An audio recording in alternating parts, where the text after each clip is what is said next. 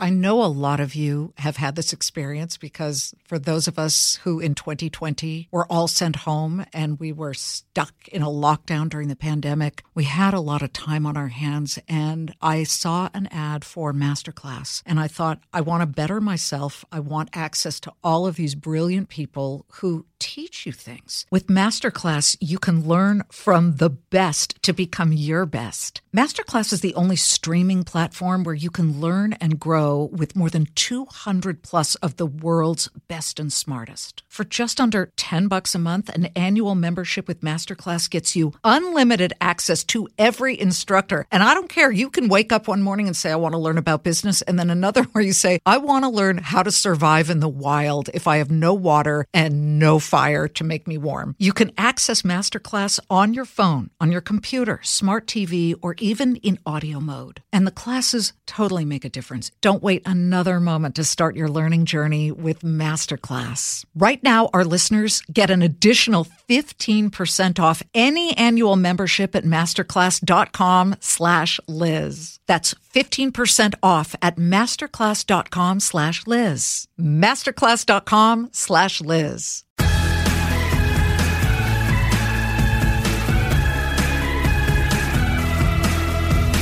You guys know we talk so much about entrepreneurs on this podcast, but here's what totally annoys me, but at the same at the same time fascinates me about entrepreneurs. A lot of them sit around trying to solve problems we don't even know we have yet. And quite frankly, some of them we never will have. I mean, some of these inventions are absolute game changers that suddenly become obsolete. And I'm thinking about Palm Pilot. We all had to have one, right? And then BlackBerry comes along and everyone was like, sorry, Palm Pilot, I'm so over you. And then we know what happened to BlackBerry. But so many other ideas are totally lame. Have you ever heard of the Jupiter phone? Because I go to Consumer Electronics Show a lot. Year after year, I see some of this stuff and I think to myself, okay, this is never going to fly. Swear to God, this thing existed for like five minutes. A vaping smartphone. it was a smartphone you could vape off it. Raised millions, doesn't exist anymore. Okay, so yeah, a lot of these fall by the wayside, but the whole sprouting an idea from the smartphone is exactly what made my guest today millions and millions of dollars. He had graduated from Yale. Okay, so we know he's already smart. This was 2004. And he was working for a nonprofit in Johannesburg, South Africa, when he saw his first smartphone and and yeah, they were there before they were in the US. The phenomenon hadn't quite swept our country. And by the way, the iPhone hadn't existed yet either. But he was fascinated by this thing. And when he returned to the US, again pre iPhone, he had one of those, I call them Reese's moments, right? You put my chocolate in your peanut butter. Wait, we invented something. He thought, how about if I invented a way to order stuff like coffee and food through my phone. Yep, Noah Glass is that guy we have to thank for the Chipotle burrito bowl you ordered online last night, because I know you guys did. He's the founder of Olo. It stands for Online Ordering, helps more than 600 restaurant brands scale their online ordering and delivery service. But he's got a much more fascinating part of this story. Would you believe that to create this idea, he would have to rip up his acceptance letter to Harvard Business School. Oh, yeah, I want to talk to Noah Glass. Welcome to Everyone Talks to Liz. Thanks so much for coming on. Liz, thank you so much for having me. It's going to be a joy to tell the story. I can already tell. Well, yeah. And by the way, we're so excited. We just hit a million downloads of Everyone Talks to Liz this year alone. So you're in the right place, Noah. Well, congratulations to you and the team. Okay, let's get to you because to me, this is something where I almost call it the cart before the horse. You were in Johannesburg, South Africa, working at a nonprofit, and you see people using smartphones. So they had them before we did? They did, or at least I think people started to use them to get onto the internet and sort of have them as part of everyday life of being on the internet long before we started to use them in that way in the US. It's called the leapfrog effect. It's in countries where they're a little bit later to the first generation technology, landlines, and they get a new technology like mobile towers, and they're able to then leapfrog over that first generation technology before we even get there. And then when you look at what's going on, you think to yourself, we could do this, we could do that. You go back to the States. What year was that? And what do you find? So I had actually been thinking about what became Olo before my time in South Africa, and I saw how we were going to do it during my time there through the smartphone. So by 2005, I came back to the US and I realized that this mobile device was going to be something that was number one, ubiquitous, that all of us carried it around with us in our pockets, that it became something that was always on, an incredibly personal device, and something that would therefore have magical powers. It could enable us to order and pay ahead and get food faster at a restaurant or get food faster at a coffee shop and sort of bring some of the magic of e commerce into that real world environment. And part of why I knew that is that I'd worked in the restaurant industry. I'd grown up in high school back in Newton, Massachusetts, working as a pizza delivery driver. And I'd seen that there were inefficiencies on the restaurant operations side of things, that a technology like this, while also serving the guest, could make better for the restaurant operator. And I knew that was a win win and something that I just had to bring to life. It's hard to bring something to life when you don't really have people using the platform yet that gives it the heartbeat. Because you started this thing and you found that really people could only do text messaging, right? And so didn't you have to pivot at some point and and tell me where you were at that stage?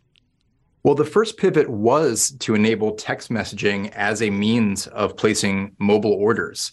And so in the early days, coming back in 2005, it was under 5% of the US population using what we now think of as smartphones. And remember, Liz, these weren't very smartphones back then. Mm-hmm. As we mm-hmm. think about smartphones today, they're supercomputers relative to what we had then. Mobile wireless technology was very slow, very clunky.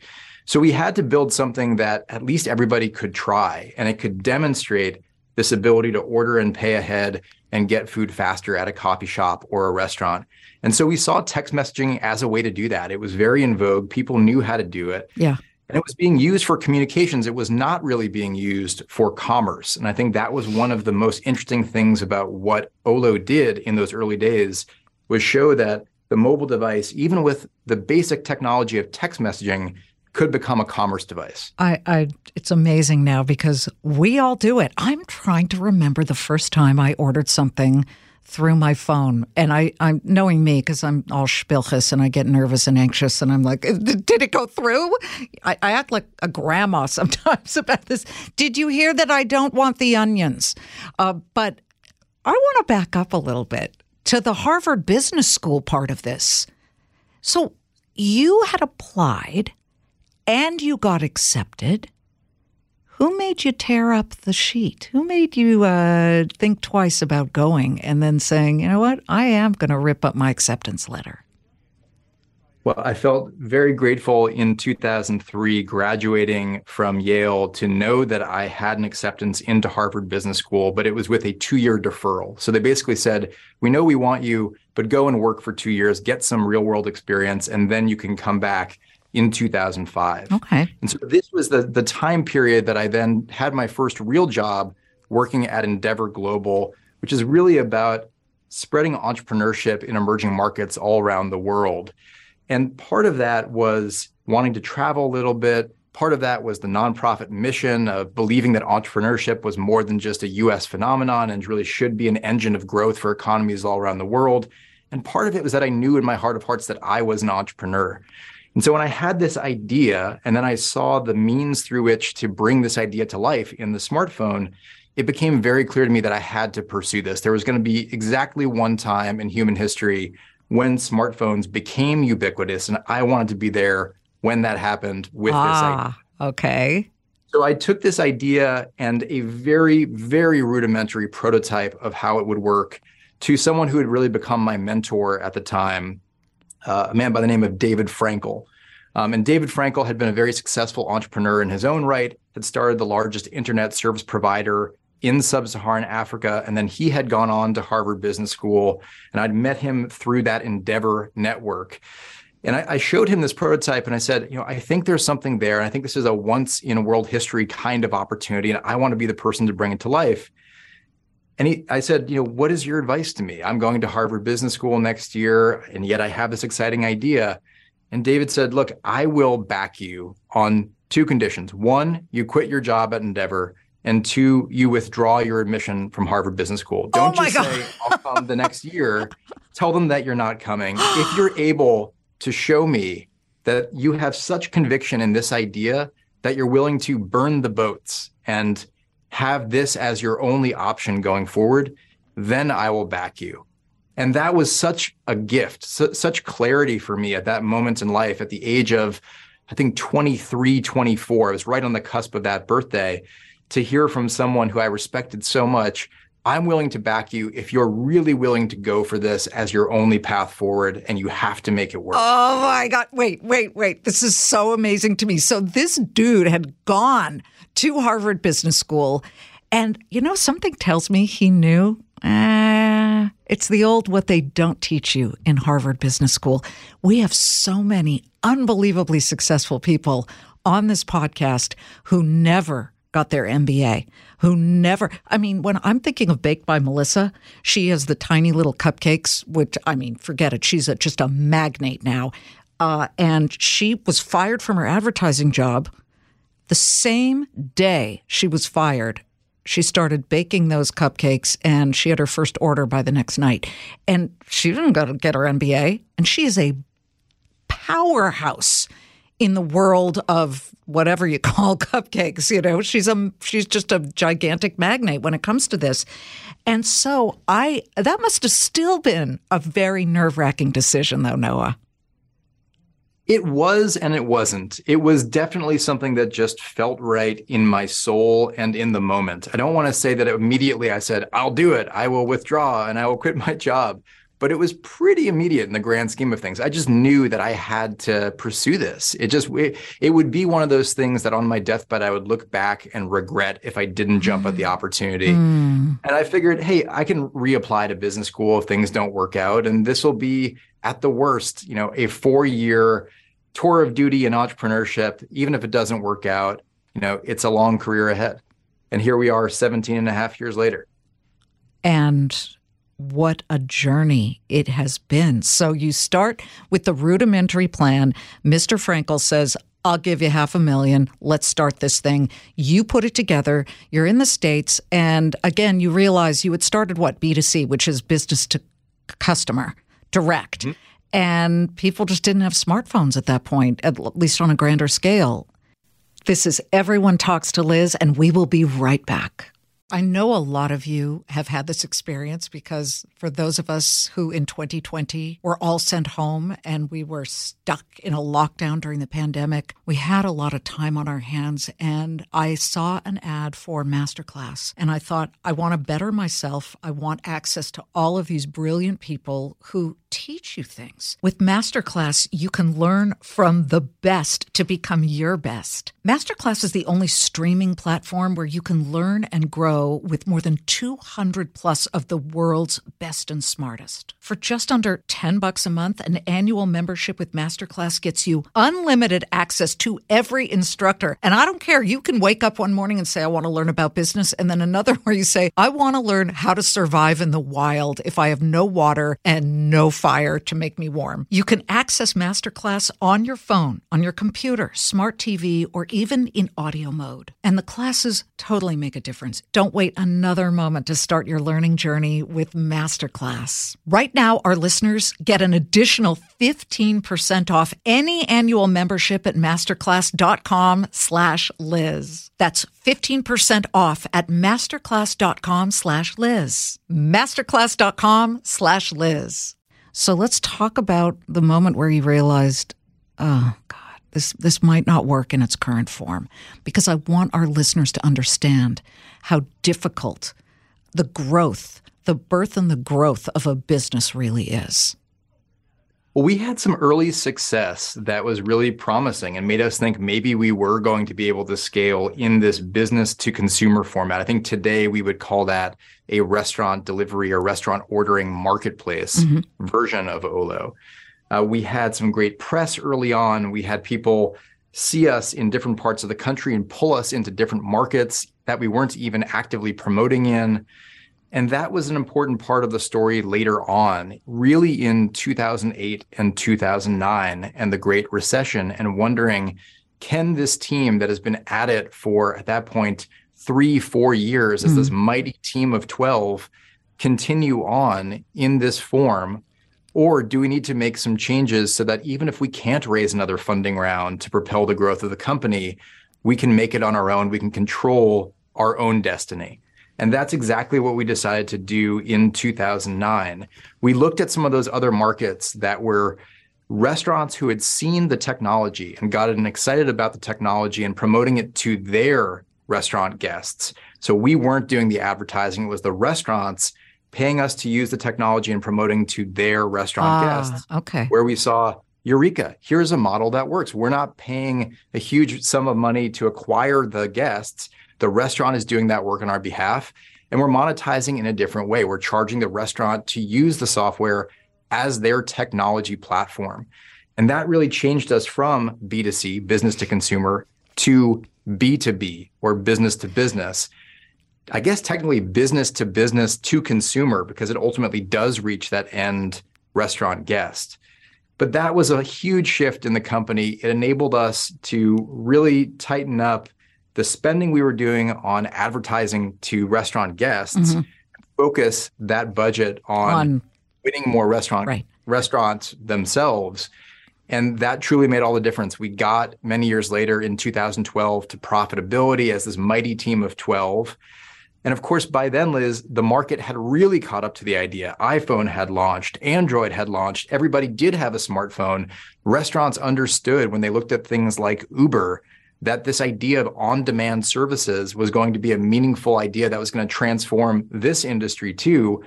All of a sudden, our phone was ringing off the hook. And here we were at an, another key moment, another key inflection point where we knew that the team of 12, profitable though we were, could never scale to reach all the demand that was out there unless we went out and raised another funding round Got and it. grew the business to scale to that opportunity that's not an easy thing to do. I mean, we've had people on who got rejected 100 times, 140 times. It's it's a very hard thing. Sounds like though you were already known in an industry, you had some customers.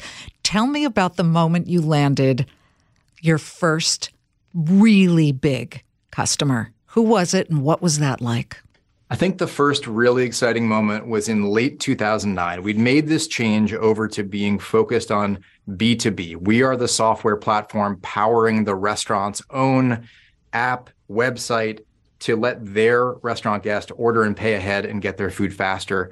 And we just so happened to start working with the Five Guys franchisees in New York City. Sure. Who had hugely long lines and still do and that value proposition of you can order ahead and then skip the line was so compelling to both the restaurant guest and to the restaurant operator. The guest got that better experience of not having to wait in line behind others and then wait for their custom burger to be cooked.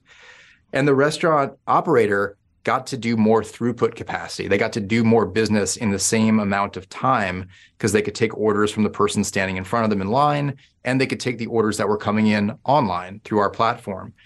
So, Five Guys at the time was the fastest growing restaurant brand in the history of the restaurant industry, starting to franchise and just exploding all around the country. And we won that business. And it was part of this rising tide of fast casual restaurants that were able to offer really high quality food, personalized, customized to the guest. And with our technology, do that as conveniently as fast food restaurants could prepare food and offer the food because you wouldn't have to wait for the line sure. and you wouldn't have to wait for the food to be prepared. So it just met this great market demand in this really hot segment of the industry. And soon enough, we were signing up other fast casual restaurants like Sweetgreen and Shake Shack and Wingstop and on and on and on. And then, you know, our credibility grew, our brand grew, and pretty soon you were seeing casual dining brands saying, we need to do this. And then uh, family style brands saying, we need to do this. And then coffee and snack. And then most recently, the fast food QSR brand saying, we need to be in this game too. We're no longer the fastest option. If you don't have to wait or you don't even have to go to the restaurant, now food can be delivered to you. we need to be able to do that too. And they started to call Olo as well. Tell me about the tougher times. We're hearing about this great climb and this great success. I need to hear, and our listeners want to hear, the part where you were working hundreds of hours a week, you know, or there were some dark moments, I would possibly imagine. Can you articulate some of those? Yeah, there were very dark moments in the early days before we started to be recognized and before we even knew were we going to be able to sign even one restaurant to the platform. Um, and I remember, you know, those early days walking the streets of New York, walking into restaurants, trying to get in front of restaurant owners, managers, decision makers to convince them that this wasn't just vaporware. This was actually a real solution. And take some time out of your busy day to let me do a demo so you can see it working. And here's why it would be meaningful to you. It just felt like so ethereal to them at that point. It didn't feel like a real business tool. And then I also remember 2008 and 9 and just these very difficult times when we were still in this model of we are business to consumer. We have to spend, spend, spend to acquire restaurant guests and then hope that we make enough on average from each of those guests to compensate for what it cost to acquire them onto the platform. And knowing that that meant we were going to be burning through the remaining capital in the bank and we just didn't know were we going to be able to do that and still have another funding round ahead of us. Those were some dark days and i remember that small team of 12 this mighty group that stuck together from 2005 through 2012 the first really seven actually into 2013 eight years of the business mm the the journey song "Don't Stop Believin'" became our anthem, and oh. we would oh. sing that song at the top of our lungs in downtown karaoke bars, just to kind of rally the the spirit of of the team and know that we could pull together and if we kept focusing on the things that were working, the little green shoots of hope, and celebrating those wins with that kind of camaraderie, we were going to pull through this together and good things would happen. It was inevitable. We knew that in the bottom of our hearts. We just needed to stay alive and keep the progress going for long enough. You know what's amazing to me? That you fast forward to 2020 and the pandemic. Olo is the reason that some of these restaurants were even able to survive right? Because they were able to at least pivot to an online ordering system because everybody had to be shut down for such a dramatic amount of time in 2020. What were some of the stories you were hearing at the time from your clients and customers? And was there a rush to get your services on board?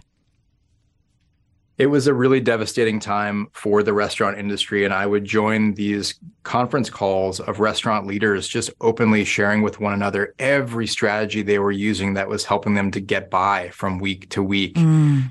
And one of those strategies that emerged was digital ordering for contactless pickup and for delivery. Contactless pickup means I can't even go into the restaurant, into the dining room, but I can show up and have the order handed off to me by uh, a restaurant staff member in the safety of my car without going through a drive-through. Many of these restaurants, remember, don't have drive-throughs, but that idea of curbside pickup and also delivery drivers taking the food to the guest instead of the guest coming to the food. These were things that really were lifelines for restaurants throughout all of COVID. And it was so meaningful when we brought our community back together in April of this year. And we have this customer event. And I, I would sit next to people who I'd known for years, and they would just start crying and say, you know, you were our lifeline. You helped us to get through this. This was an existential threat to our restaurant oh. brand, to our industry. We will always be grateful to Olo for helping us get through. Olo is, of course, not alone in that. There were a lot of different providers that helped restaurants manage through the duress of COVID and staffing during COVID and keeping their business going during COVID. But it really hit home. And it, I'll tell you, it sort of, for me, has become this sense of mission and purpose and meaning in the work that we do. Why I've chosen to spend 17 and a half years doing this and why I'd like to do this for the rest of my career if given the opportunity is I really derive a lot of meaning out of it. I know that to a person on Team Olo, we all feel that way. We love restaurants. We love what restaurants represent. We love all the different stakeholders of restaurants, from restaurant guests to restaurant workers, and the ability to help this industry not just survive, but thrive was so meaningful to us during COVID and continues to be incredibly meaningful to us today. This has become a mission critical platform for the industry that we love. Are those original 12 still with you guys? Um, not all of them, but nearly all of them are. And what has been the greatest joy from a kind of team perspective for me is to watch those people elevate to leaders within the company, within the larger company, now running divisions of 100 people, uh, some of them, and thinking about that was the person whose first job out of college, you know, was working customer support for Olo. and then they've just elevated throughout the company and really, you know, do a, an incredible job and are they're true missionaries. They're they're not mercenaries. They come to this, they've stayed at this because they believe in the work that we're doing and they believe that it has just a great benefit that we can do good while we do well. That's such a special part of working in technology, but for a specific industry that yeah. has that level of meaning for you. Okay, as we finish up, you've watched this industry and been part of the anthropomorphized. Wait, that's the wrong word. I'm trying to throw out an SAT word and it's not working. The morphing into one business and then you had to change and you had to morph into something else. What is the next phase of restaurant delivery and ordering? I truly believe that as long as we've been at this and as far as we've come, we are super, super early in our journey. And the restaurant industry that we serve is super early in its digital transformation. So if you look across the entire industry, it's only about 15% of all restaurant orders that are placed through a digital channel. So that's what we do. It's you know, digital takeout, digital delivery. Now there's starting to be digital on premise, people ordering through kiosks at restaurants through our platform, people ordering through QR codes on the table through our platform. We're starting to see digital show up in drive through and making that experience better again for both the guest and for the restaurant operator. And I believe it's the destiny of this industry, this trillion dollar industry, to be 100% digital. I think that will best serve guests, best serve restaurant operators and all restaurant stakeholders. And I think that once we get there and along that journey, restaurants will understand guests and what they like and dislike and who they are and how valuable they are to the restaurant so much better than they do today. Nearly every restaurant transaction today is still a nameless, faceless transaction. They don't know, Liz, if it's your 100th time into their restaurant or your first time in their restaurant. And the ability to give the restaurant that level of data to say, Liz is one of your best customers, and here's exactly what she likes. Here's what she's never tried before, but other people like her really like. And so maybe give her a free sample of this because you know it'll be something that will delight her, make her feel special, and it may just create another reason for her to come in for that 101st yeah. time. I think that is such an exciting idea. It's part of what we have started to talk about is our mission to help restaurants make every guest feel like a regular. You know, we all have restaurants that we go to that are maybe smaller restaurants where we have that special connection and feel like they know us and we feel cherished and like we're part of that community. I want restaurant guests to feel that way at every restaurant. Mm-hmm. And I want restaurants to be able to treat their customers as guests and as regulars. And I think that is what Olo's long term mission is and what we're so passionate about bringing about? Well, I speak from experience. I don't care if they're lying or faking it. When I walk in and they say, Oh, Miss Claman, so great to have you back again. I'm like, yeah, I'm a regular because I really I ordered sushi from the same place almost every Sunday and they don't care who I am. They're just like, what do you want next? Instead of saying, oh, hi. I mean, you know, I agree with you. I think that there is a digital way to make the experience feel much less cold and technological, which in a way is kind of strange to even be able to say that. And by the way, when you talk free samples, now you're talking my language. Noah, good luck to you guys and the whole team at Olo. What a wonderful story. Liz, thank you so much. We so appreciate being with you.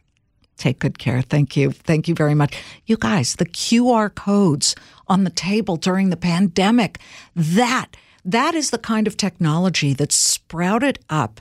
You know, Shakespeare says it's an ill wind that blows no good, meaning it's got to be really bad if nothing good comes from it. There are some good things that sprouted up and grew from the pandemic and these technological advances that kept both big restaurant chains and the little guys in business. That is a gift and a blessing. And you guys are my blessing. I cannot thank you enough. When I did hear that we finally passed 1 million downloads, can I admit this? I started to cry. I did. Everyone was like, What's wrong with her? Let me tell you, talk about a family. The Fox News Podcasts team is so great. You walk in and you're like, why are you guys so nice? Why are you so nice to me? because in news, we're like blood dripping from our jaws.